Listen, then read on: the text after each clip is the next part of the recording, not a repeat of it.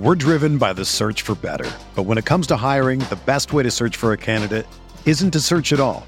Don't search match with Indeed.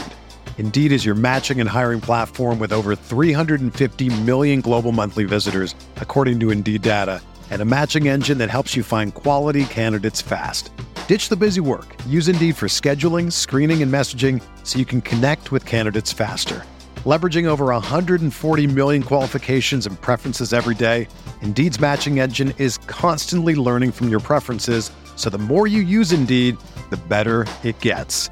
Join more than 3.5 million businesses worldwide that use Indeed to hire great talent fast. And listeners of this show will get a $75 sponsored job credit to get your jobs more visibility at Indeed.com slash BlueWire. Just go to Indeed.com slash BlueWire right now and support our show by saying that you heard about Indeed on this podcast. That's Indeed.com slash BlueWire. Terms and conditions apply. Need to hire? You need Indeed. The baseball season is go, go, go. It's nonstop, relentless for every night, six straight months, and then hopefully another month in October. You also have work, friends, family, and a million other things going on. That's when you reach for a Coors Light. It's made to chill. There's only one beer out there that's literally made to chill, and that's Coors Light. I mean, the mountains on the bottles and cans even turn blue when your beer is cold. Is there anything better than opening up your refrigerator after a long day, seeing that icy cold Coors Light can or bottle in your fridge? The answer is no. There's nothing better. That's why when it's time to chill, you choose Coors Light. It's mountain cold refreshment made to chill. Coors Light is the one I choose when I need to unwind. So that's why when you want to hit reset, reach for a beer that's made to chill. Get Coors Light in the new look delivered straight to your door with Drizly or Instacart. Coors Brewing Company, Golden, Colorado. And as always, celebrate.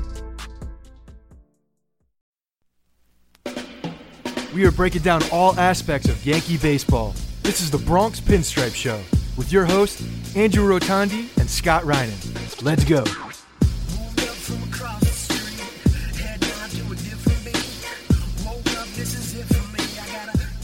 What's up, everyone? Welcome to the Bronx Pinstripe Show, episode 152. Happy Fourth of July weekend to everybody out there. Scott, how you doing?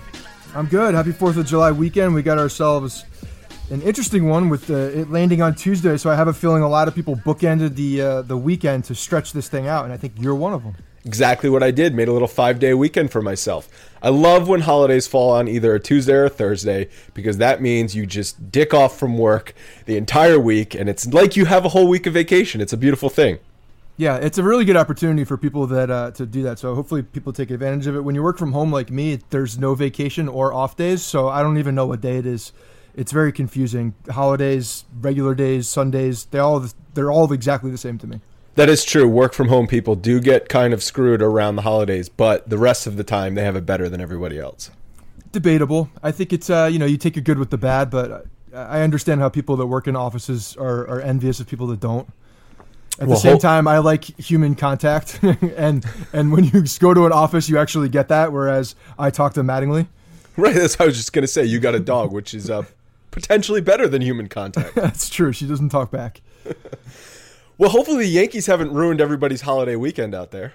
Yeah, well, it was a uh, man starting with starting with Dustin Fowler, and then the the rest of the weekend. It was a it was an interesting weekend for sure, to say the least. I'd I'd say with with the call ups and everything, there was a lot of stuff that happened. Still bad baseball, but there was a lot of things that happened other than the bad baseball. Oh, that's a running theme on this show for the last couple weeks is bad baseball. It's, it's supposed to correct itself. It's supposed to correct itself by now. Mm-hmm. Before we get into everything, you want to do a little update on an event we have coming up in September? Yeah, so we have teased uh, just a, a, I think one time or maybe twice we teased that we were going to be doing another event. Obviously, everybody knows about the June 10th event that we had been talking about, and that we had a successful turnout with over 300 people. We're doing one more this season, leading into 2018, where, we, where we're going to be doing a whole bunch more. Uh, but September 30th, hopefully right before a playoff run. It's going to be a, a big game at the stadium. We have practically, you know, the, the sections that we had 205 and 206. We have even more of those sections for this time. We have a lot of tickets available. And um, yeah, it's going to be, again, it's going to be a lot of fun. We're going to be doing some different things. I don't have all the details right now. We're still working through them.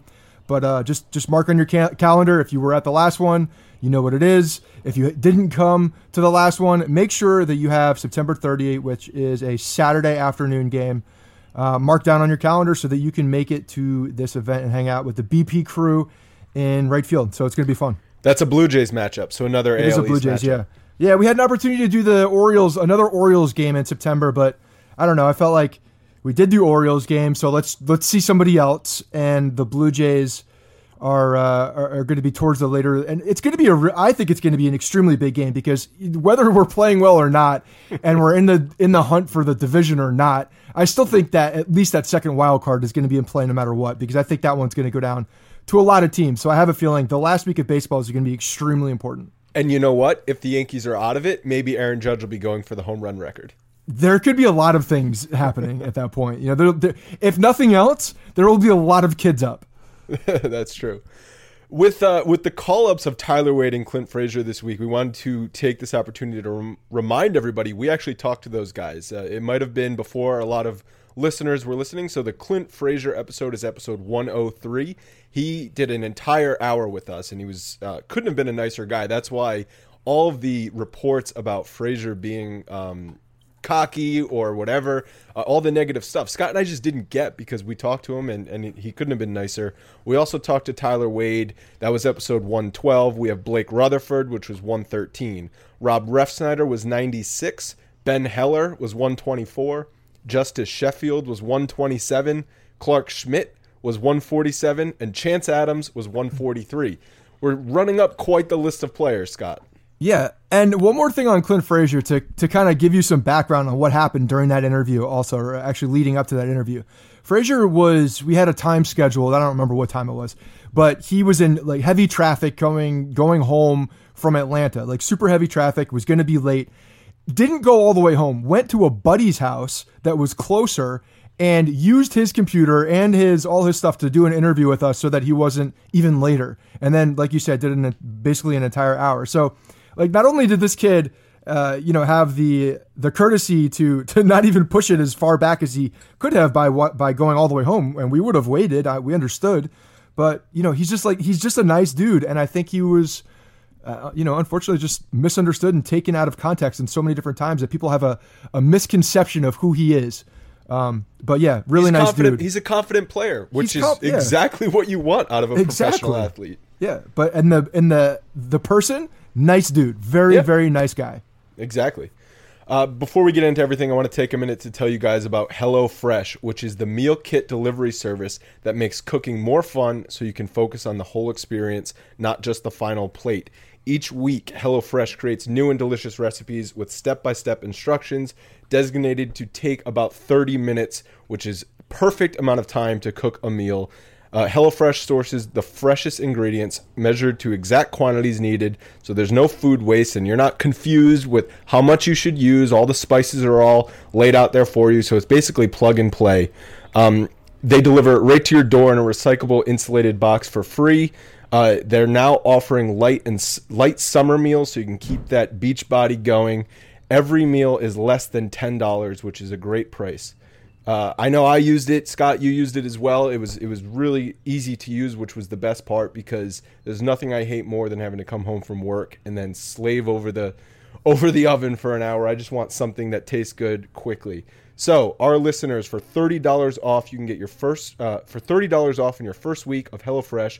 Go to hellofresh.com and enter the promo code Pinstripes30. Again, hellofresh.com. Enter promo code Pinstripes30. So, Scott, last week we said that the White Sox series, because the White Sox are a bad team, was a perfect opportunity for the Yankees to get back on their winning way, and it just did not happen. It kind of happened. It almost really happened. I mean, you know, when you split a series, it's better than losing the entire thing and getting swept. But Oh. there were there were so many opportunities where they they should have won that series, and uh, you know, I, I would say take momentum into Houston, but we all know that momentum so far over the past three weeks means absolutely nothing because it changes from every single pitch, from every single inning, depending on who's throwing the ball. There's just so many different factors apparently with this Yankees team. Uh, but yeah, they missed opportunities, that's for sure. especially in that game and this is a common theme with the bullpen blowing it but that it was that tuesday game that they blew in chicago which we talked on the last episode I mean, that was an easy opportunity to take three out of four from Chicago.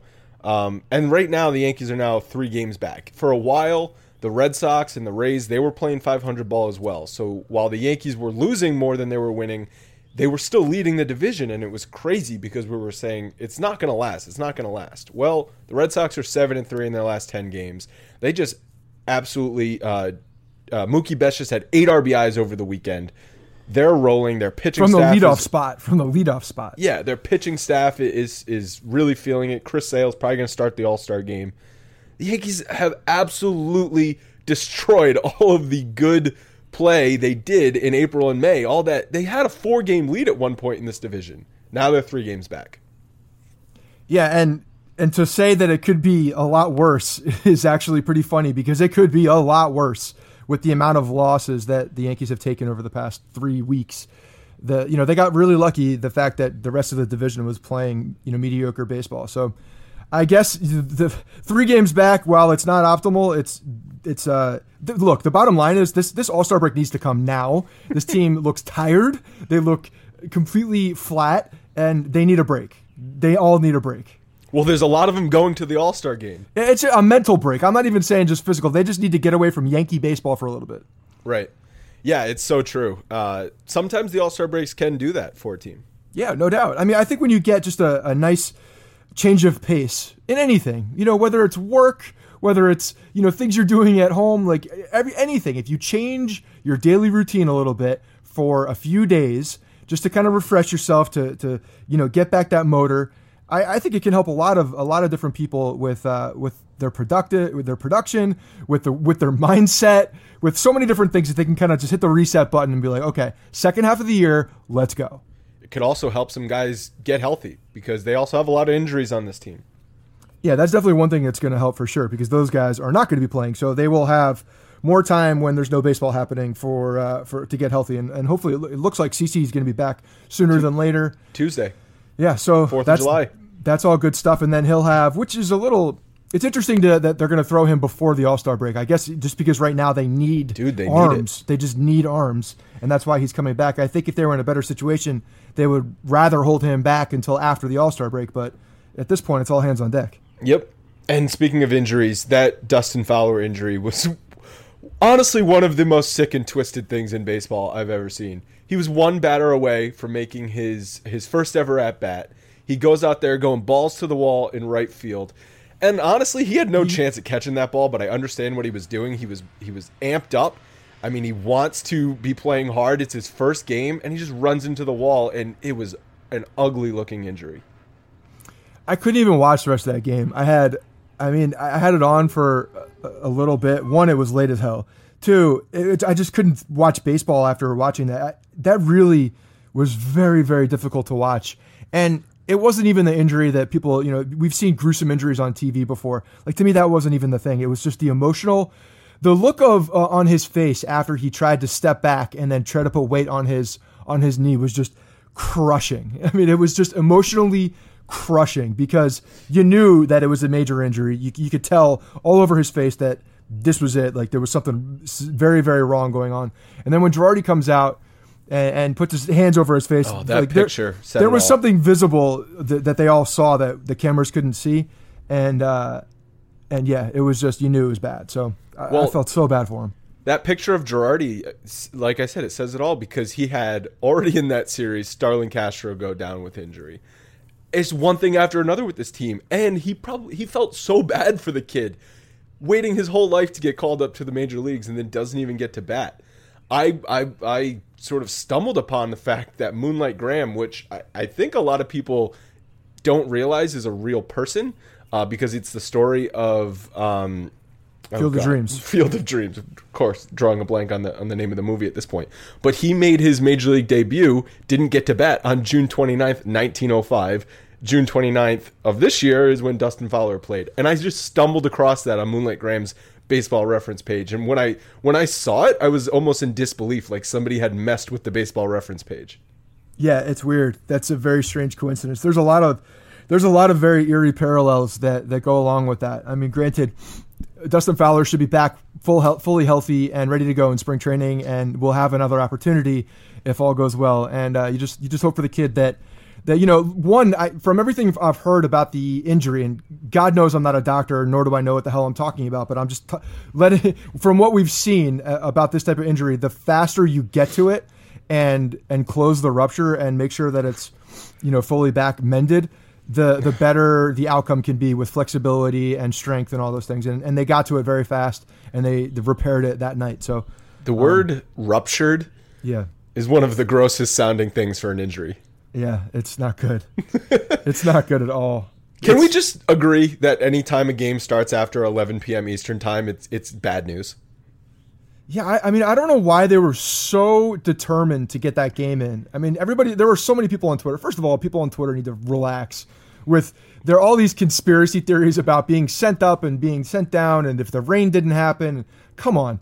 I mean, look, the the game was being played. The guy ran hard, trying to impress because he's trying to show his hustle, and it was just an unfortunate situation. It had nothing to do with the the situation. But that being said, why do we have to play a game at eleven o'clock at night from the first inning on? Well, because um, apparently, well, obviously the Yankees were flying straight to Houston, and they don't play the White Sox again this year, so there's no opportunity of a doubleheader. They would have had to find a common off day, and I'm not sure that there is a common off day. Well, I, they they flex a lot of games at the end of the season for this exact situation, you know, for for finding that type of thing. And not only, like you said, they're flying to Houston that next day to play.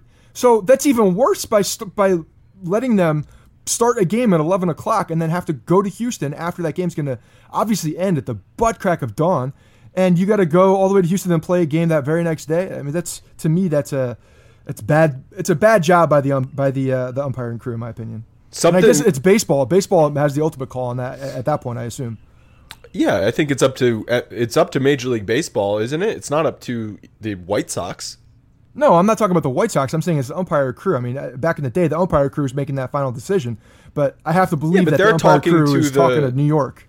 Yeah, they're talking to the people who are monitoring the weather. Joe, Fat Joe West isn't out there looking at his weather app, deciding if Not they're the weather, play but the they had to, but it had to do with the schedule. I mean, you're saying that that, that the that the, the the fact that they didn't play and there was no common off days went into it as well. So Major Yeah. League Baseball at a higher level is making the decision to keep going on that game and to stick it through to an 11 o'clock start time. the powers that be. Yeah, the powers that be, the man upstairs. Yankees are cursed on getaway days in Chicago because when they played the Cubs uh, in May, they had an 18 inning game and didn't get out of there until three o'clock in the morning, and then they couldn't even uh, have a quick game against the White Sox. They had to have all that rain delay, but it didn't hurt the team when they flew to Houston because they scored 13 runs the next day. They just didn't carry that momentum into the rest of the series. Yeah. See, unfortunately, I think you you're kind of riding that adrenaline, and then the next it's the next day that re- you really crash. I, I feel like your body almost doesn't have time to crash yet, but that next day you're like, God damn, I'm I'm exhausted. the it's ir- ironic that exactly one week to the day after Chris Carter gets DFA'd, he finds himself back in the Yankee lineup as the starting first baseman. Yeah, it's almost it's almost poetic, isn't it? It's it's something that was made for a movie. I mean, it's the greatest comeback story ever written. We're watching it with our own eyes. It's going to be a Disney movie one day. Yeah, he does look like a Disney character. I don't. His facial expression doesn't change too much. He does look like a cartoon character. So it Did- might be a might be a nice little model. So has the one week off for Carter done him good? I mean, you know, he, he came out with the bat, right? He was uh, he was hot. What do you go two for five in that first game, and had a nice little assist to Michael Pineda at first base. yeah, that play. That God, I just uh, imagine him just him and Pineda, which are two big boys, running into one another. Yeah, they're not the most coordinated looking guys too. When they're when they get their motor going, it's uh, not not a lot's gonna gonna stop them except for impact. But You're- yeah, it was tough. It was a it was a it was good luck by Chris Carter. He's got everything going for him right now. You're right, though, Chris Carter. He also had the RBI on Sunday, which saved the Yankees shutout streak. But even though he is slightly better with the bat uh, in this Houston series, he's still closing his eyes over at first base, and he missed that pickoff attempt of Betances. I'm not excusing what Betances did on Saturday night, but Carter just flat out missed that ball. it's I'm not we're not joking when we say he plays with his eyes closed. He legitimately closes his eyes earlier than everybody else in baseball. We need a stat for this. Can we get an advanced metric on how the eyes how how fast the eyes shut before the ball either hits the bat or makes contact with the glove? Because I'm telling you, it's a full second bef- uh, before anybody else in baseball. this is a an event. This is a sports science, one of those ESPN things that they do. Yeah, with the amount of with the amount of uh, radar guns and just lasers that are going through all of the stadiums, I'm pretty sure we can get a a feed rate on how fast he blinks his eyes. I saw a lot of people. I've seen a lot of people doing this, and they'll either tweet me or we'll get mailbag questions or something where they blame Girardi for for the call ups and the send downs. Why did Girardi call up Chris Carter? Why isn't Girardi calling up so and so, Clint Frazier, or whoever it be? Do people understand that Joe Girardi doesn't make those decisions? That's Brian Cashman's decision. Joe Girardi makes the lineup out. Whoever is on I mean, the Girardi's 25 man the... roster is what Girardi is is dealing with. He doesn't. I mean, he'll he'll be in those discussions, but it's yeah. not up to Girardi on who gets called up from Scranton or who gets sent down or who gets DFA'd. No, no, it's not his call. But yeah, he's in the room. He's you know he's he's assisting. He's consulting on the decision. There's no doubt. Um, and I have a feeling a lot of the decision making is based off of what Joe is saying. But he can't be watching all these guys in AAA either. He's got a whole he's got a major league roster to to worry about. He can't be you know sitting back and watching tape of AAA guys to see how they're doing. So I just we will never hesitate to criticize Joe Girardi. I think we do our fair share of it, but I think we're also pretty objective and we'll say when he didn't do anything wrong or he actually made the right calls. Like Saturday night, he hands the ball to Dellin Betances with a three-run lead. You got to win that game. That's not Joe Girardi's fault that that Dellin Betances went out there and crapped all over the mound. He did what he's supposed to do, and Betances is is your guy in that situation. So there are people talking about um, Betances not coming in, and we've obviously d- discussed the, the fact that Girardi is very cookie cutter with the way he uses his guys in certain innings, and yada yada yada. There was a, an article this morning on the Poster um, or the uh, the Times, or I don't know, one of the new, one of the papers. Go look at it. It was one of them. And just talking Google to, it. Yeah, just Google it. Google it. He was talking about the uh, you know how basically how managers are are, are just making all these insane bullpen moves because they're sticking with exactly that. You know, eighth inning guy, ninth inning guy, seventh inning guy, and it's it's crazy because if you have a guy that's going well, why not run with him? And you know, you had at that point Chad Green, who I think threw an inning and two thirds at 16 or 17 pitches, not a lot of not a lot of work, and was rolling. So you know, the other side of the coin is why not just keep going with Chad Green and he's pitching well. Why are you taking out a guy that's pitching well and has only thrown 16 to 17 pitches? On the other side, I get it. It doesn't matter to me. I don't care who's who's in that situation. You got to finish it. You can't you can't implode, especially if you're bringing in your specialty eighth inning guy. He's got to come in there and execute like he's supposed to do in the eighth inning. It was not a tough situation. It was not a. Uh, was it the bottom of the lineup? It was a. It was a bad. It doesn't matter. It doesn't matter if it's walking the, guys. Walking Dylan guys is no, there's no excuse for walking guys. Dellin Betances should be able to get through no matter who's coming up. The heart of the best lineup in baseball. He's right. that good. So I don't care who's coming up. And could you imagine the hysteria? It just makes it worse for who it was. That's that's the problem. It makes it worse. Could you imagine the hysteria if Joe left Chad Green in there instead of going to Dellin Betances? People are so hypocritical. Well, people are just ready to no, they're just ready to criticize in whatever the situation they'll always take the other side because if something doesn't work, the other side looks better at that point every time. He he also didn't leave him out there. He brought in Chapman. Do you think he should have brought in Chapman maybe one batter earlier, or maybe when there was no one on base after Gattis got the home run? I don't know. I think you're just you're playing with fire at that point. Either way, you Girardi is a no-win situation right there. You're bringing in your your guy Betances to, to shut down the eighth inning like he's supposed to do it, like he's done in the past, and he's just absolutely flopping. Chapman probably, you know, he needed time to get ready. He, he wasn't up. You have to go to him at so, a, a certain point. You have to let Betances go because you gotta you can't rush Chapman into the game. Yeah, I suppose. I mean, I don't think Girardi made any bad calls on, on Saturday night, so it's just they didn't get it done. And when the losing streak started in in the West Coast trip in June, it was the starters not going deep into games and then the middle relief was the ones who were blowing all the games. Now, even when we get it to Betances or Chapman, they're blowing the games. So, if Dellin Betances and Aroldis Chapman are going to be blowing games, then this team is in so much trouble. Well, yeah, and one of the problems before was that, you know, the the middle relief was playing the back end role uh, of the bullpen too. So these guys were in situations where, you know, they're in much higher pressure situations and they were not de- delivering. And now that you have your guys back, they're not delivering. It's not Girardi's fault. How you know the other thing is I was I was reading all of the mentions after the uh, after the the blown game. What was that Saturday night?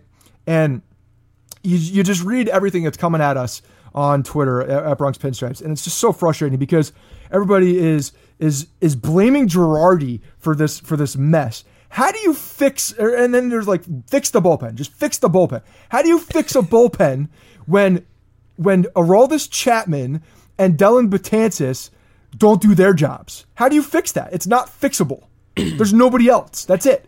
It, the buck stops with those guys. If they're not doing their job, then you're you're screwed. Larry Rothschild has some blame there. He's I mean he's the pitching coach. Him and his team need to get I into guess. that. I guess if he sees something mechanical or something in his windup that you could fix, but yeah, you're you're you're right. Largely, it's up to Dellin Betances and Aroldis Chapman to figure their shit out. Can we please just blame the players? Could we They- please? they get I mean, the the, majority fact, of the blame. The fact that the players, the, that Dellin Betances comes in, walks dudes, and then they're just taking bases on him. I mean, we talked oh, about how Oh, God, it's Albert embarrassing. Pujols, how Albert Pujols, uh, what two weeks ago? Two weeks ago seems like a year ago. It's so long ago because it's been the longest three weeks or two to three weeks. You know, you get out there and I can't even talk. Uh, Pujols is on one leg stealing bases on him. He can't hold anybody on, looking like Jon Lester. And, you know, Altuve is just making him look like a chump, just taking bases. Yeah. Just taking bases. A walk turns into a triple. And then the and then the um the announcers are talking about that they're not going to give these guys stolen bases because it's defensive indifference. Horse shit. It's a What do you- stolen base. I don't care if it looks easy. It's still a stolen base. So that is something that Rothschild needs to fix. That is a, that is the thing that it that Betances needs to fix is holding runners on. Yeah, I don't know how you're going to do that in the middle of a, a season and, and just start toying with new things. He has I don't know. to He needs it. to learn a slide step, or he needs to learn a better pickoff move, or he needs to vary his times to the plate. He's so slow. He has this big leg kick, and it's the same every single time. Yeah, it's easily timed. That's the that's the thing. The players know it's coming, and it's and it takes forever to develop. So they get a giant lead, and they get a uh, that secondary lead is, is ridiculous because that by the time he's he's planting his foot and delivering the ball, they're halfway down first baseline or Usually, or the third or the third baseline. usually it doesn't matter because he doesn't let people on base. And if he gives up one hit in an inning but no walks, it's fine. But when you walk three guys in an inning and give up hits and give up stolen bases, this is what happens. Yeah, bad stuff. Bad stuff. What did you think of Clint Frazier? I, I mean, impressive. I think he did a really good job. Obviously, I mean, he had a, a debut for the ages. I mean, what was that? The the um the first guy to have a, a, home run and a double in his debut for a Yankee. Like that's crazy. Yep. Um, he's on a short list of, of guys who got um, extra base hits. I mean, there were there were a few records that uh, he set that night, and you know he looked he looked good. Obviously, that first fly ball was funny because it, it, it was he, he talked about how high it was hit, and it was the highest fly ball he's ever seen, and you kind of get lost sometimes in those those balls that just disappear into. Uh, I guess into the lights at this point, but And there's no domes in AAA. yeah, yeah. So you know, I, I think he did an extremely good job. I mean, obviously, there's there's really no disputing that. I think that first at bat, he was uh, kind of set up with the, and then and then struck out on a really good pitch, and you saw it coming a mile away. But um, yeah, good stuff. I mean, really good stuff. Handled himself well. he was also playing right field, and he's a left fielder. Well, I think he's been playing right and left field in, in Scranton. He you know, he's been playing the corners. They've they've gotten him both sides. He played. He was a center fielder before he came to the Yankees for the majority of the time. And with the Yankees, I, I think it's pretty clear that we're going to be seeing him in either left or right field. Most likely left field. What? Um. So I liked I liked Gleiber calling him El Rojo Yeah, on Twitter. I feel I like that's a good nickname for him. I think it's uh it's it's already been decided though. I think it's already it's Red Thunder. It's when the Yankees start endorsing something on social media, it's very difficult to steer away from that. He, but he, when he talked to us, he said that Red Thunder was a Cleveland thing. He needed uh, Yankee fans to step up to the plate and, and give him a new nickname. It doesn't have no. He said it didn't have to be a new nickname. It just he's got to see if that's what they'll embrace, and it looks like that's being embraced. Look, as soon as the Yankees start putting it everywhere on social media, you almost have no choice. That's, it. That's what that's what it's going to be called. I mean, he's going to be Red Thunder. So No, so no surprise that the Yankees came out flat after blowing that game on Saturday, but they lost eight to one on Sunday. Severino didn't have anything; he got hit around six earned runs and five and a third innings pitched. Severino made the All Star team. Do you think he deserves to be on the All Star team? I think when you look at the total body of work and you're out there voting and looking at what he's done and, and look at his stuff, probably uh, when you see the individual, the thing that that that still is happening are these bad bad blowups, and they're not they're not the type of, of game where you need your you know your potential one because I mean he's turning into our our one two guy right? He's turning into that top of the rotation type of starter. And the top of the rotation starters when they have a bad outing when they don't have their good stuff they need to limit the damage and they need to keep you into the ball game. And he's still having these blow up games where he is just you know letting up way too many runs early in a game and burying a team and that stuff needs to be limited. I think when you're looking on the outside end, you don't see that, and you just see the numbers and you see the electric stuff. So, I mean, I get why he's in there, absolutely, but it's still frustrating watching these uh, these these in between starts when you see such dominance, and then you go back and he's giving up six earned runs in five innings. Just Right, because he goes out against the White Sox and has 12 strikeouts and it's potentially the best start of his of his season and then he goes out against Houston, a much much better team in a position the Yankees could really use another dominant performance and he can't he can't deliver it. Well, and he was talking in the post game too about how his slider wasn't working and then when his slider doesn't work because he's got three pitches and that third pitch is relatively new with the changeup, then he's fastball changeup. And you could tell that even when he was talking about it, he didn't feel 100% comfortable with his changeup. He's not confident in that changeup still. And when the slider is not working, he's basically got one pitch then. It's his fastball. And when that is when you're going up against a very good lineup like Houston, it's a huge problem. It's a very big problem. You can get away with it, I think, when you're going against a White Sox team that is, you know, a lot of borderline fringe major leaguers Exactly. But the, the fact is, when you when you line up when you go up against Houston, one of the better lineups in baseball, and you don't have that slider, and you don't feel comfortable with the changeup, you're still throwing it, but you're not confident in that in that changeup. And the one confident pitch that you have is your fastball, so you're probably going to it more, and they can see that. Then you're going to get hit around, and he needs to he needs to either either gain the confidence in the changeup and show the confidence in the changeup when the slider's not working, or just continue to throw the slider even if he's if it's not right, just to show things because apparently he's wearing it all over his face when he's not comfortable with that second pitch. I just think it's interesting that I think if you were to ask a lot of Yankee fans, they might not think Severino deserves to be on the All Star team because of those blow up starts, like you said. Right. But when you look at his baseball reference page, overall the stats are pretty good. So yeah, that's what I'm saying. I think it's they look like all star numbers. They look like they're they should be up there at some point, and and I think that's what people are seeing. They're seeing the strikeouts. They're seeing the the velocity. They're seeing you know some of the the win loss total stuff and the ERA. It's not. It doesn't. You can't really see these six earned runs in five inning games that are scattered in there. The same will probably be said for Betances, who made the All Star team. Absolutely, it's it's the you could probably actually, if you looked at the reference baseball reference page of um, Tyler Clippard, might be able to make a case for him. Eh, I think I think the cat is out of the bag on that one. Everyone knows what Clippard was in June. Sanchez also made the All Star team, and uh, his offensive numbers are great. So uh, that's what got him there. Yeah, and to to be fair, I, I think you know ever ever since that very bad week of defense, I think we've we're starting to see him clean up a little bit. And and again, you know, I was I was getting razzed on Twitter about the fact that the injury played into it. I still don't think he's injured. I still don't think the injury played into it. I think he had a bad stretch of of being a defensive catcher, and I think that that happens. And I think that's when you when you're when you have a bad stretch uh, of uh, of your defense or offense or whatever. That's when the coaches will get all over you because there are things that you could correct at that moment. If an injury is playing into that, they're not going to get all over you because they know what's happening. They know you're you're you're either you know being careful with something, and there's that's the reason you're not doing certain things, whether it's offensive or def- defensively. I don't know. I just think he had a bad stretch, and uh, uh, to me, it looks like he's he's starting the the correction process and getting back to uh, to form because I didn't see very many balls get through him, um, you know, this this past uh, this past series. Another stat I want to mention from the Houston series is that Carlos Correa is officially a Yankee killer. He is Evan Longoria or David Ortiz or any of the historic Yankee killers, batting 500 against the Yankees this year and 384 in his career. So maybe let's not pitch to Carlos Correa if we can avoid it. Yeah, well, the problem is, is the rest of that lineup is filthy too. There's the problem is with when you deal with that Houston Astros lineup, you gotta you gotta choose pick and choose your battles because there's a lot of them and they're up and down that lineup. So let's go after Beltran and McCann. How about that? we know how to get those guys out.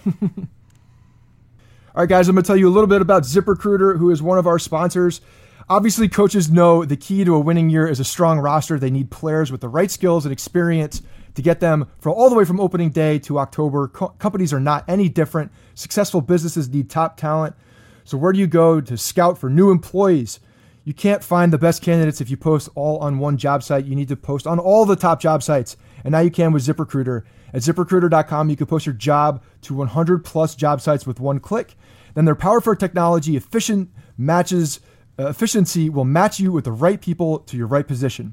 That's why ZipRecruiter is different. Unlike any other job sites, ZipRecruiter doesn't depend on candidates finding you, it finds them. In fact, over 80% of jobs on ZipRecruiter get a qualified candidate in just 24 hours. There's no juggling emails or calls to your office. You simply screen, rate, and manage your candidates all in one place in the ZipRecruiter's easy to use dashboard.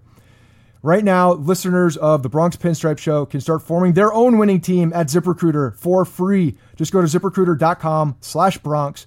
That's ziprecruiter.com slash Bronx. Try it for free today at ziprecruiter.com slash Bronx. Before we get into mailbags, I want to thank you guys for rating and reviewing the podcast. You guys are really coming through on that over 300 at this point and over 220 written reviews. It's awesome to see. If you guys enjoy this podcast, please go give us a five star rating and review. It helps us out tremendously. It also makes Scott and I feel good. So you know you'll know you're doing a good thing there. All right, let's get into mailbags. The first one is from Judah, and he says, Should we be worried that players are now getting called up before they are ready? Examples like Wade, Frazier, and Fowler, or is the experience good uh, for the time being?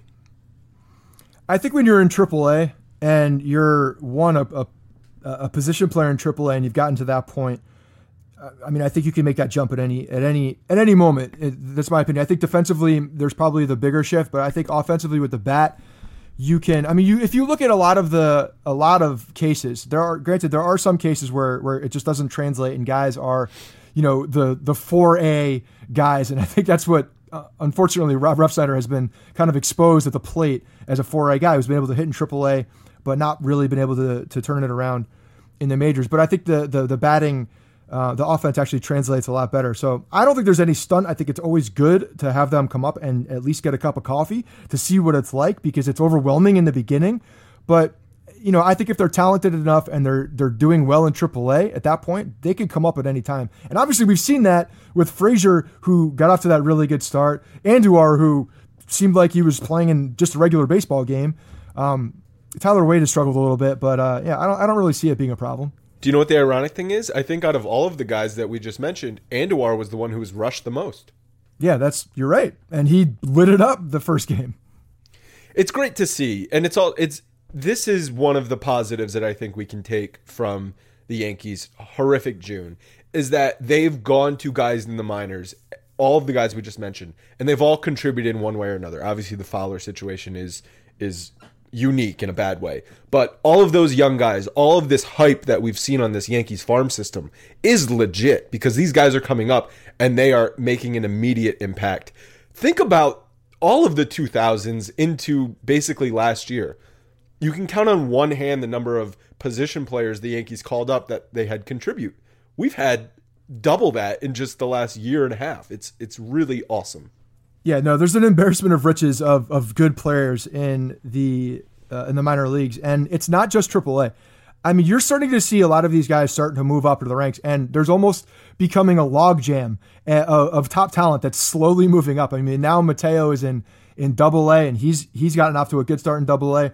And you're starting to see a lot of these guys just take the next spot. If a guy gets called up, then you're seeing another call up from Double A. They're just they're reloading at, at, every single level, and it's impressive. There are a lot of guys um, that are at even at low A that are starting to make moves and, and play very well. And not to mention the Yankees. I mean, we haven't even talked about.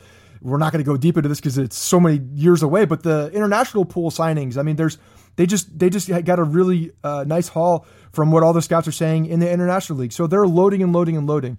Um, but back to the question on the on the immediate impact. I think what you're, seeing is like Andujar. The reason why he's not up there still, and the reason I think they don't want him to get you know a ton of playing time because they don't think his defense is ready.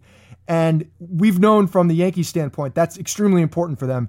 And I think that's the one area that you got to make sure your defense is ready before you get to the majors because you will get exposed very fast. They also needed a fourth outfielder. I guess, but there's guys that I mean, like Refsnyder could play the outfield, but uh, he's not. he's I know, not hitting, and he's not a, a bunch outfielder. Of, so then why is he on the team? That's that's a better question. Is what Yeah. are they doing with Refsnyder right now? He's taking up a roster spot. It's, I don't understand the fact that they're bringing up all these outfielders when they have the, the Refsnyder there. If they think that Refsnyder's still a player in the major leagues, I don't get it. It's not making sense to me. Like bring up another pitcher if you're going to do that. I don't understand. It's it's almost like a, a waste of a guy because he's not playing. Uh, he's not when he does play, he doesn't produce. So I, I just don't understand the the reason for him being there. He's not injured. that's the one complaint about all these guys coming up, and also on the major league team. There's just too many guys are getting injured. And if there is an emergency situation, Girardi knows he can play Refsnyder in the infield or the outfield. It might not be the prettiest thing, but he can do it. I guess, but that's not what's losing games right now. What's losing games is the fact that we 100%. can't pitch, and Yeah. they need to start bringing up more pitchers. Yeah, I don't want to. Let's not. Uh, I don't want people to think we're blaming Rob Refsnyder for the Yankees' uh, struggles recently. Oh no, we've all blamed the Yankees for Rob Refsnyder's struggles. I think that's that's the underlying uh, theme. Although he has not produced when he's gotten opportunities, you know, for him. But I still think the best move for him is outside the organization. All right, what's next? Next is from Julio. He says, "In these painful weeks, I have a couple of questions. Wouldn't it be a good idea to use Didi higher in the batting order? Didi and Castro are very constant hitters." And not streaky like Guardy. Of course, offense is not our main issue, but you need to try something different to have a different result. Also, trade deadline is approaching. What prospects do you consider that are untouchable, and which ones would you trade? So easy answer on the Untouchables, and it's funny because I saw a report that the Padres made a call about Gleyber Torres, but I think Gleyber Torres is probably the only untouchable. I I agree with you. And uh, well, even if he wasn't untouchable, it's not a good time to trade him anyway because he's injured.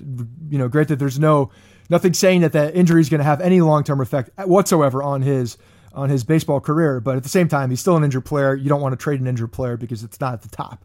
Um, but yeah, I agree with you. I think he is extremely untouchable, and I don't think anybody else is. I really don't.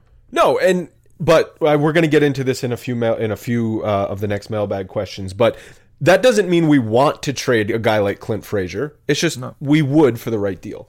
To Julio's first question about moving Didi up, we saw it over the weekend. Didi was batting in the three spot and also in the cleanup spot a couple times, and I love it. And Didi's in the final vote for the All Star team. Everyone go vote Didi. I think he would maybe have been voted in fully if he didn't start off on the disabled list. But uh, Didi is continues to be one of my favorite players. We said this from the beginning of last year. He's so consistent. He's clutch, which is the best thing out of a player. If a guy can hit with runners in scoring position, instant, uh, instant one, instantly one of my favorite players. So he's fun. He's a great clubhouse guy. He's active on social media. We couldn't have asked for a better replacement uh, or su- uh, successor to shortstop than Didi. No, no doubt. And he goes so far under the radar as far as shortstops go in baseball and specifically the American League.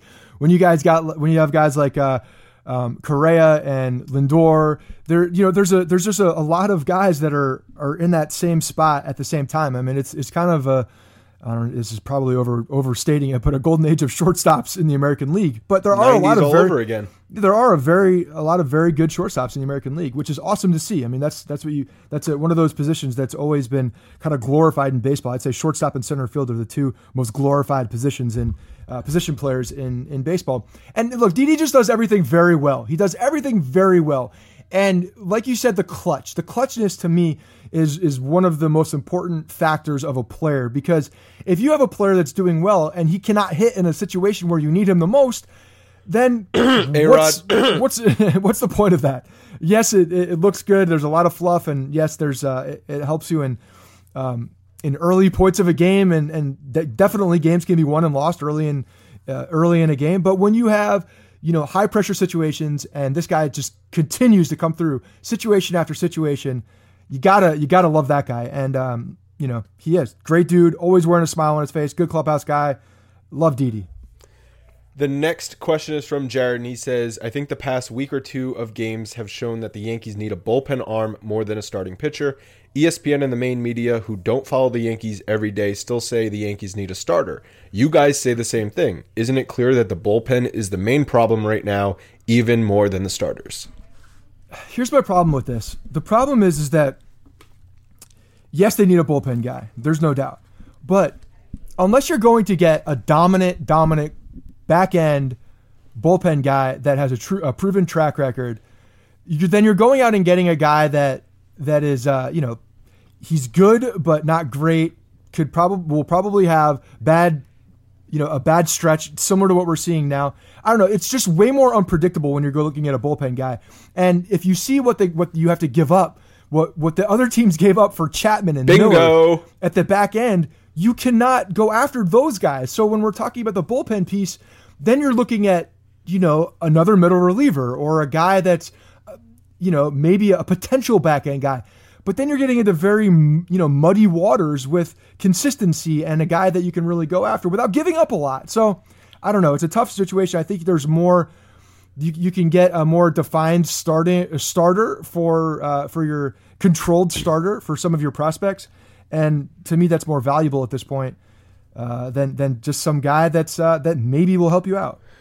A lot of people were throwing around David Robertson as a potential bullpen target for the Yankees.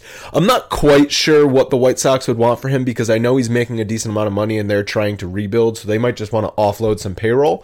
But if he's going to cost you a prospect of um, I don't I don't want to throw names around because I'm not really sure what they're looking for, but maybe a, a, three to five in the Yankee system type prospect. That is a way overpayment for David Robertson yeah. for somebody who, frankly, I'm not sure is gonna push you that far. It's not gonna make you that much better of a team, and it's really a this year move. And I rather them be making moves for for the future because this team is still on the upswing.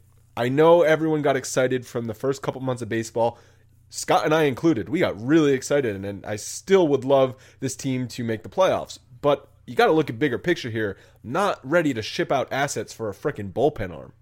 No, absolutely not. That's the thing, and especially when you have uh, two guys that are just supposed to be lockdown dudes. I mean, if you go around baseball and you look for a better option than Aroldis Chapman and Dellin Betances, not looking at what's happened over the past week and a half, but you just look at the player themselves, you're going to say, no, there's not a better option. These are the guy. If there is, it's marginal. These are two of the best options in baseball right now. So, no, so what are you going to do? You're going to go out and get a another dominant guy and put him in the seventh inning? It's just, I don't know. It's just not, uh, it's not what you need right now. You need these guys to perform better. You have options. You, I, to me, my my thing is you just got to keep rolling out some of these minor league guys and see if we can't develop another arm for that for the bullpen that could be a, a consistent guy, a la Chad Green. I think Chad Green can be a big piece of this bullpen moving forward, and I think there are more guys like that in the farm system. Um, I think Ben Heller is a, a, guy that's going to contribute at a high level at some point. You know, maybe he's not ready now, but I, I do think he's got that potential. So are you going to tell me that you go out and get like a let's say a, a Sean Doolittle, like a, a guy like that? Is he going to do better than a Chad Green right now? I'm not so sure. Also, you kind of touched on this, but don't you agree that Betances and Chapman will be will be fine? They'll get back to being their old self. And yes. if that's the case, I'm confident the Yankees bullpen will save plenty of games. Oh, absolutely. And when you have a when you have a, a dominant eight and nine innings, uh, eighth and ninth inning guy, and the rest of the bullpen's going to pro- theoretically improve. They're going to be not worked as much. They're going to be, you know, they have less innings to work because you have that that back end solidified. It's they just nobody's been pitching well. Nobody's been playing well for the past three weeks, and it's just it's making all of these problems so much bigger and it's it, making them look so much worse. And I totally get it because that's that's exactly what's happening. It's a new thing looking, every night too. It's, yeah, but if you're it's looking the bullpen or it's the starters or the or the the offense doesn't come up in a clutch situation. It's it's one night it's, it's a different thing each night that causes these losses. I, I, think we're all on the same page that the offense is not the problem, though. You know, the, the pitching is the 100%, problem, hundred percent, and and it has changed on who that problem is within the pitching staff. but yeah, it's uh it's it's been a problem. I just don't see a quick fix. Even going out and getting a guy, it's not. I don't see it as a quick fix, and I don't see it you know, making this team that much better. I just think the Yankees have deficiencies other than missing one bullpen arm, and you you add a bullpen arm, and then the team doesn't get any better, and then what? You just wasted a prospect. So let's get into the next question because I have more thoughts on this, but Cool. it's kind of into the next one. Uh, the next one's from Clint Hawker. He says, "How how long do you think Frazier will be up? Also, would you guys? Uh, I'm sorry. Also, who would you got from the Yankees farm system? Would you be used to make a trade for a pitcher like Sonny Gray or Jarrett Cole? Maybe I should have proofread that. Yeah, it didn't make sense at all. The uh, so let me let me get into real quick. I'll, I'll just give you my thoughts on on these these two examples because I think there's a lot of guys like that. Um, Sonny Gray is a guy who came up has you know early on in his career was dominant, very very you know highly touted um, rotation guy. He's locked up for what two more years, I think, something like that. I'm looking He- it up right now. so he's a guy that's a, a dynamic starter. Injuries have been a problem with him. He's not a big dude. I have a feeling if I'm looking at the way he throws and just and I I, I got to be honest, I've been been pretty pretty spot on with a lot of my predictions with injuries. This uh, Sonny Gray to me is an injury waiting to happen at any moment. He has been another injured. one, huh? He has been injured. I know, but I'm saying it's gonna. I don't think he's fixed. I think there's there's, there's it. more down the road from him. He also had a finger injury, which is um, I think he had a finger injury at one point last year, which is not. I mean, that's that's a one-off. Yeah. But the fact is that you're looking at these guys and you have to make the decision right now whether they are a short term fix for this team, because then you think this team is a one short fix or two short fixes away from competing for a championship and not and not then, you know, putting off the rest of the years that you're rebuilding towards. Or is this guy someone you can give up some assets, part of your rebuild, and get a guy that's controllable that is now part of your rebuild? Those are the two situations you have to look at. And to me, Sonny Gray, I, I think I've, I've changed my mind on him in the sense that I don't want to give up prospects for uh, a guy like Sonny Gray because to me he's just too unpredictable with the way he throws and with the you know his health. I want the Yankees, given the current situation. Jared Cole is a guy that I do not want. I just don't want him. He's he's so wishy washy. He's good one day, he's terrible the next day in the National League. I don't want him. I don't want anything to do with him. I don't want to give up anybody for him. Just please don't give me Jared Cole. So they're both earliest free agency is 2020. Their arbitration through the 2019 season. Okay, so I want the Yankees at this point to see what they've got with with their current roster. I don't think that they should be going after any short term guys. To me, that's a, a, a very short sighted move. But- and if you're looking at what the management has done, they're not going to do that type of thing. I don't hmm. see that happening. I think they have so many bullets that can help right now in the minor leagues that they should see what they got. If there's a minor, minor deal to help them, you know, do something and they can catch lightning in a bottle, fine. But I don't think they should be making any major moves. Cole and Gray would be long-term moves, and so would say trading for Jose Quintana. Yes, I agree with you. But again, Cole is just you just don't like those long term. I don't like you don't Cole. like those pitchers, Right. So you're fine if it's. um Do you like Jose Quintana? Do you like the But idea the, of the, trading the value is too. Yeah, I, I'm fine if he's controlled, but the best one, you're like you're saying, is Quintana. He's the guy, right? He's the Yeah, he's he's, the, the prize. But he's you're also gonna have to give up an, a ransom for him. Oh my God! It's going to be like kiss Clint Frazier goodbye plus other prospects. Yeah. So to me, I think that the Yankees should absolutely not make that move. Look towards free agency. Look towards making a deal in the offseason when the stakes aren't as high, when the, the package isn't going to be as high, and and and build from there. I don't think the guys um, that the the management should be you know trading their high assets at this point. I really don't. I think we need to see what we have. Well, the free agent starting pitching market this coming off season is Michael Pineda, Jake Arrieta, uh, Yu Darvish, and potentially Masahiro Tanaka. Yep. And that's to me that is. Are, are any of those guys better great. or worse? that's- Uh, okay, but are they better or worse than Sonny Gray or Jared Cole? Oh, I'd say that they're worse in the sense that they're a lot more expensive. who gives a shit at that point? It's money. It's not giving up prospects. It's, it's still keeping on the same path. Oh, but It's it's keeping on the same path as you're you're not giving up any of your assets at that point. You're giving up money to go after a championship, and you still got your young guys. But That's a much better them- situation. it- the uh, if you sign Arrieta, who's 33, I think that's uh, a disaster waiting to happen. Because he's going to want his 20 million a year, but he's going to be pitching into his late 30s. If I, I, I don't want any part of that. And then Darvish and, and Tanaka are both still, I believe, 29 years old, but they have the injury history. And Michael Pineda, ha ha ha, do not sign him. No, I don't want to deal with Michael Pineda anymore. I'm done with him. I, don't- you know, I'm not. I'm not fooled. I will never be fooled. I got just- fooled once. I you promise to never be fooled again. Tanaka, I you know still out there to see if he's going to opt out because he most likely will not at this point. Uh, but given who's on the free agent market, you know, even if he has a bad year, he still might because the the long term potential, he still might be able to make a, more money in the in the long run. I don't know. I just they're marginally better, maybe, but not. It's just not enough to give up my guys. It's not enough to give up my top prospects who have just unbelievable ceilings. But you understand that all of these prospects can't play for the Yankees. I do understand that. I get it.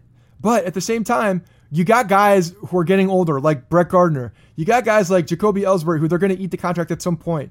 There are spots that can be filled from the top, top prospects. These guys can play on this team together. there is enough room. Yeah, you don't want to you don't want to give up that dream at this point. if say the Yankees were it's the uh, trade deadline and they are tied for the division lead with the Red Sox and a starting pitcher will definitely put them over the top. Would you want to do it then? No, because I don't. I don't see who the guys are. Uh, it, Okay. Again, it depends on the value. It depends on what the situation is. In my opinion, I still think there's guys because honestly, I think there are guys who are in the minor leagues that are eventually going to help this team. I think guys like Justus Sheffield, who's pitching very well, is a is a guy that's continued to progress that can help this team later in this season. Later this season, he can help this team. Well, Chance Adams, definitely a guy that can Chance help Adams. later Def- this season when September call ups happen. We have starting pitchers that I think can help this team this year. I think that if you get one more injury, you're going to see Chance Adams as the as the starter. Yeah, Rob Refsnyder's 40 man spot is on high alert. High alert. been on high alert because for a while. that is, that is that is a spot that they will replace. I mean, to me, that's an opening in the 40 man because at this point, you know, it's going to be a player to be named later who we're going to get for Rob Refsnyder. Let's move on to a question from Ben, and he says a bit of history that I think is flying under the radar. Aaron Judge and Cody Bellinger are both on pace to break Mark McGwire's Mark McGwire's rookie home run record of 49. Judge has 26 bombs through 74 games. He's on a 57 home run pace, and Bellinger is right there with him. Aside from being a cool marketing item, do you think there's any significance to Judge potentially setting the rookie home run record? Yeah, I think it's fun. I think I think it's fun. I, I think Well, a lot baseball of this is meant to be fun. It is meant to be fun. I think a lot of people forget that with with these uh, with all these people, you know, completely shitting on Aaron Judge with the potential of going into the home run derby. Well, well, guess what he does at Who's every batting that? practice. I think everybody wants to see Aaron Judge. No, in you kidding home me? Yo, go read the mentions. There's a million people on Twitter Oh, people not saying he's going to get injured. He's going to be Bobby yeah, Abreu yeah. cursed all they think all of is Bobby. Abreu. The only thing that look, we have uh, John John Blay in, on our uh, on our writing team is putting it together a, a piece about the home run derby over the past, I think, five years or so, the participants and what their second halves look like. So keep an eye out for that because it's interesting. And there, I have a feeling, I haven't looked at all the numbers, I haven't dissected all of the numbers, but I have a feeling it's going to be one of those things where you look at it and be like, okay, well, no, there's no, there's nothing really saying that he's going to bomb the second half because he participates in the home run derby. You know what it is? It's fun. It's good for baseball. It's good for Yankee fans. It's good for Aaron Judge. It's good for everybody. So let's just see it happen.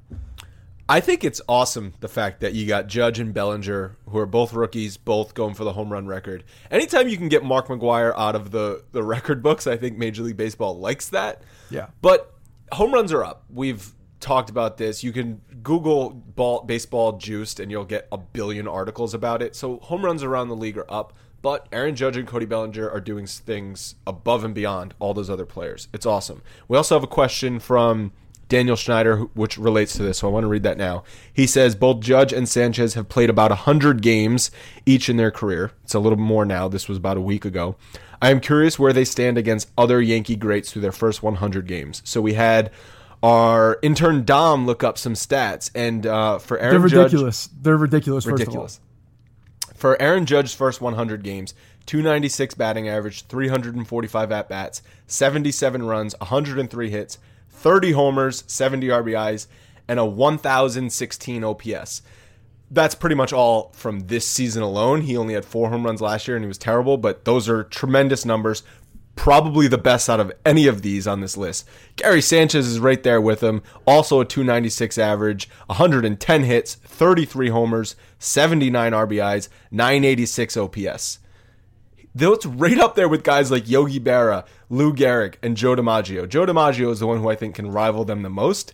Th- these are ridiculous, stupid numbers from DiMaggio. He had 153 hits in his first 100 games in 1936 and 96 RBIs.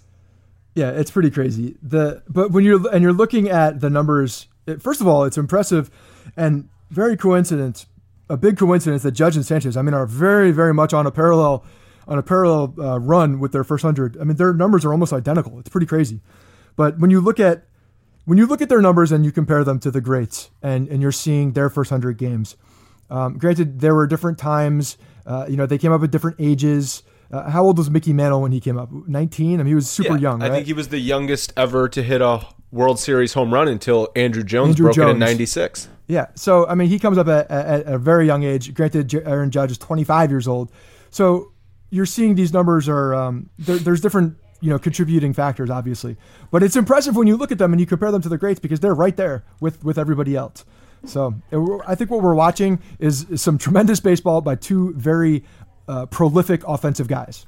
Hey Scott, would you have signed up for this if you if we told you a year ago Aaron Judge and Gary Sanchez would be right there with Joe DiMaggio through his first 100 games? Yes, Andrew, I would have signed up for that. So I think people need a little perspective on what this team is doing and how how amazingly fast it has turned around. Yeah, well, and and the fact that Judge is doing what he's doing because nobody, nobody, nobody saw this coming. And nobody saw the fact that this guy was going to put the bat to the ball as many times as he did this year, and uh, that's the most impressive thing. Yeah, it's um we thought we saw history with Gary Sanchez last August, and we did. And now we're seeing history times 2 with with Aaron Judge because if you look at his month by month splits, they're identical, slightly improving each month, which is insane to think he he is becoming a more patient hitter. He's taking his walks. He's not chasing out of the zone. If he does it, pitchers are afraid to go in the strike zone with him because Yeah. he absolutely demolishes the ball and he embarrasses pitchers by hitting 480 foot home runs. He's So- getting the Barry Bonds treatment too. I mean, with uh, two outs and nobody on, he's getting walked. Yes, that was one of the. Uh, I think that was one of the first times that had happened without a pitcher hitting behind the hitter. Right. It's so there's a there's a tremendous amount of respect through the league, and I think that's one of the most telling factors that this guy is for real. The fact that they're trying to find holes and they can't. The the fact that they're trying to lure him outside the strike zone and they can't. I mean, in one year, the discipline that has come to this guy and the respect throughout the league, even after they've watched the tape, even after they've faced him a few times, now he's getting the the treatment where I'm not I'm not even going to mess with him because I can't get him out. It's it. Judge and Sanchez are the the two that are that stand out the most. But as we touched on earlier, it's all the other guys that are coming up and, and contributing. It's great to have the blue chip prospect turn out like Sanchez and Judge, but you also need the second tier prospects to contribute to your team. Yeah. So this is a don't trade him. Just don't trade him. Let's just see what we got. Give us a year. Yeah. All right, guys, thank you for submitting mailbag questions. A lot of good mailbag questions this week. If you want to do so, go to bronxpinstripes.com slash podcast and you can fill out the form and submit a mailbag question there, or you can tweet us at Yankees Podcast. My handle is at Andrew underscore Rotondi and Scott's is at Scott Reinen. Remember to call the voicemail line 646 480 0342. I'm excited for the voicemails to come. Scott, any last words? Enjoy one more week. We have uh, until the All Star break comes. Hopefully, they can turn it around and, and you know win some games going into this and not have such a big deficit. But it's a crucial time because with the way Boston's playing and the way that they are, uh, you know, the three game lead can turn into six very fast before the All Star break, and the Yankees really need to make sure that doesn't happen. Believe it or not, George isn't at home. Leave a message at the beep. I must be out or I pick up the phone. Where could I be? Believe it or not, I'm not home. this Yankees team might be the most frustrating damn team I've ever watched in my life. I do not know why I do this to myself. What in the world is Girardi thinking? 3-1 game, Two guys on, nobody out. He brings in Tyler fucking Clippard. And what you do? Wild pitch, walks the next guy. I couldn't even wait until he finished blowing this game because I know he's going to give up a home run to a player right now. What the fuck? Chapman, Green, Betances, bring somebody in. Bring me in. I could I'd fucking pitch better than Tyler freaking Clippard. I'm fairly confident that if Headley bats directly in front of Judge and Sanchez for a thousand more at bats, he'll be 0 for a thousand. God, this team is annoying right now. Hopefully they can squeeze out this win. Betances, one out into the inning. Let's go. I don't know who had a worse time in New York, Phil Jackson or Chris Carter. So much for the fucking bullpen. It's the greatest in all of baseball when they've given up six fucking games. God. There you have it, Yankee fans. The worst fucking loss of the season. Listen, I'm not a Joe Girardi hater. I actually defend the guy quite a lot. That was the worst fucking game I've ever seen that guy manage last night. Why the fuck is Chasen Shreve in a five-run game and Domingo Germán in a, in a two-run game? It doesn't make any fucking sense. I mean, easily, easily the worst loss of the season. Again, why the fuck are you using Shreve in a five-run game? Why are you using Betances in a five-run game? Everything that Joe Girardi did on Monday night came back to bite him in the fucking ass on Tuesday night. Uh, just unbelievable. I, I can't get over this loss. But we got to come back strong tonight. We got to we got to win this series. We, we can't lose a fucking series to the White Sox. We can't do it. Let's go Yankees.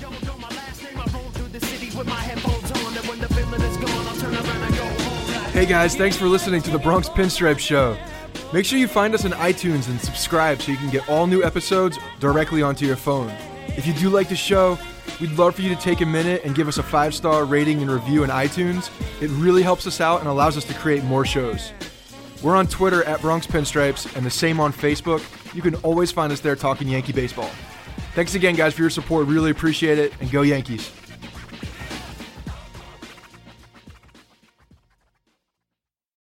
Without the ones like you, who work tirelessly to keep things running, everything would suddenly stop.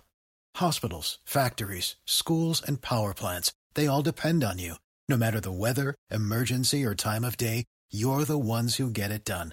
At Grainger, we're here for you with professional grade industrial supplies. Count on real time product availability and fast delivery. Call clickgranger.com or just stop by. Grainger for the ones who get it done.